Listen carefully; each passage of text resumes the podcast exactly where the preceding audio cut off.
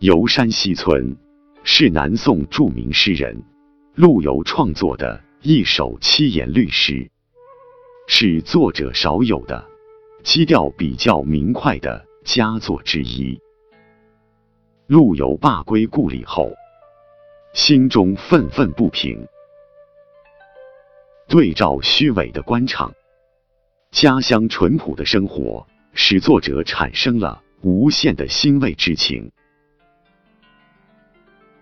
莫笑农家腊酒浑，丰年留客足鸡豚。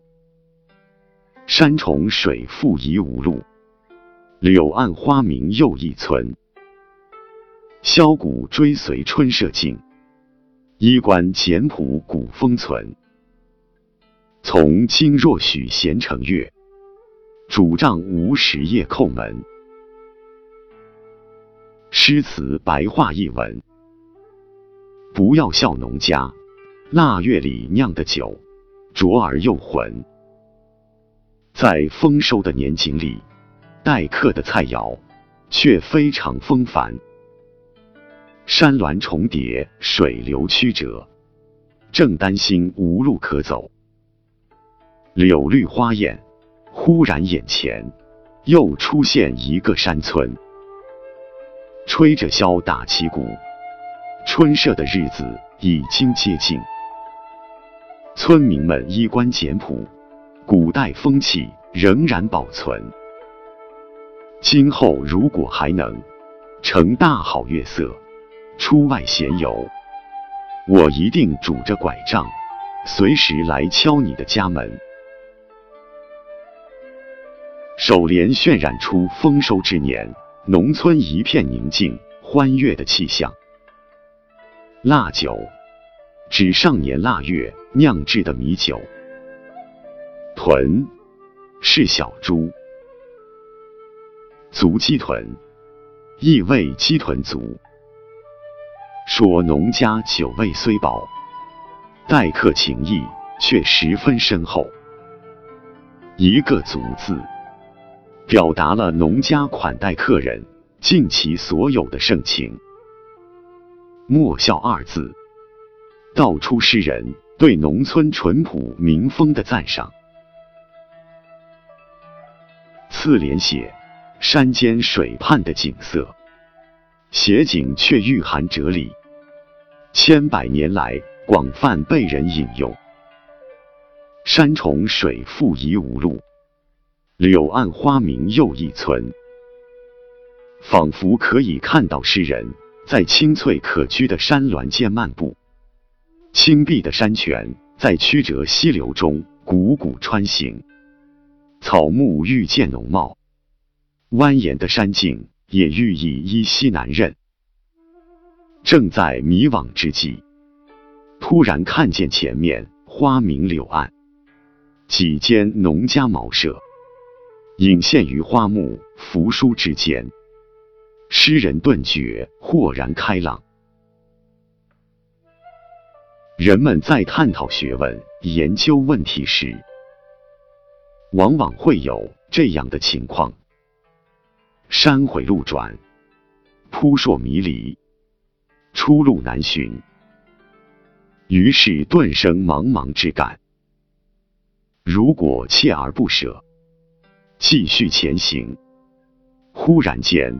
眼前出现一线亮光，再往前行，便豁然开朗，发现了一个前所未见的新天地。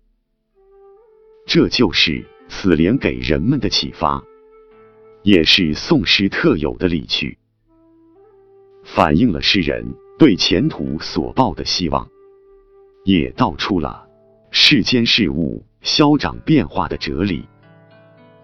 于是这两句诗就超越出了自然景色描写的范围，而具有很强的艺术生命力。接下来则描摹了南宋初年的农村风俗画卷，读者不难体味出诗人所要表达的热爱传统文化的深情。社为土地神。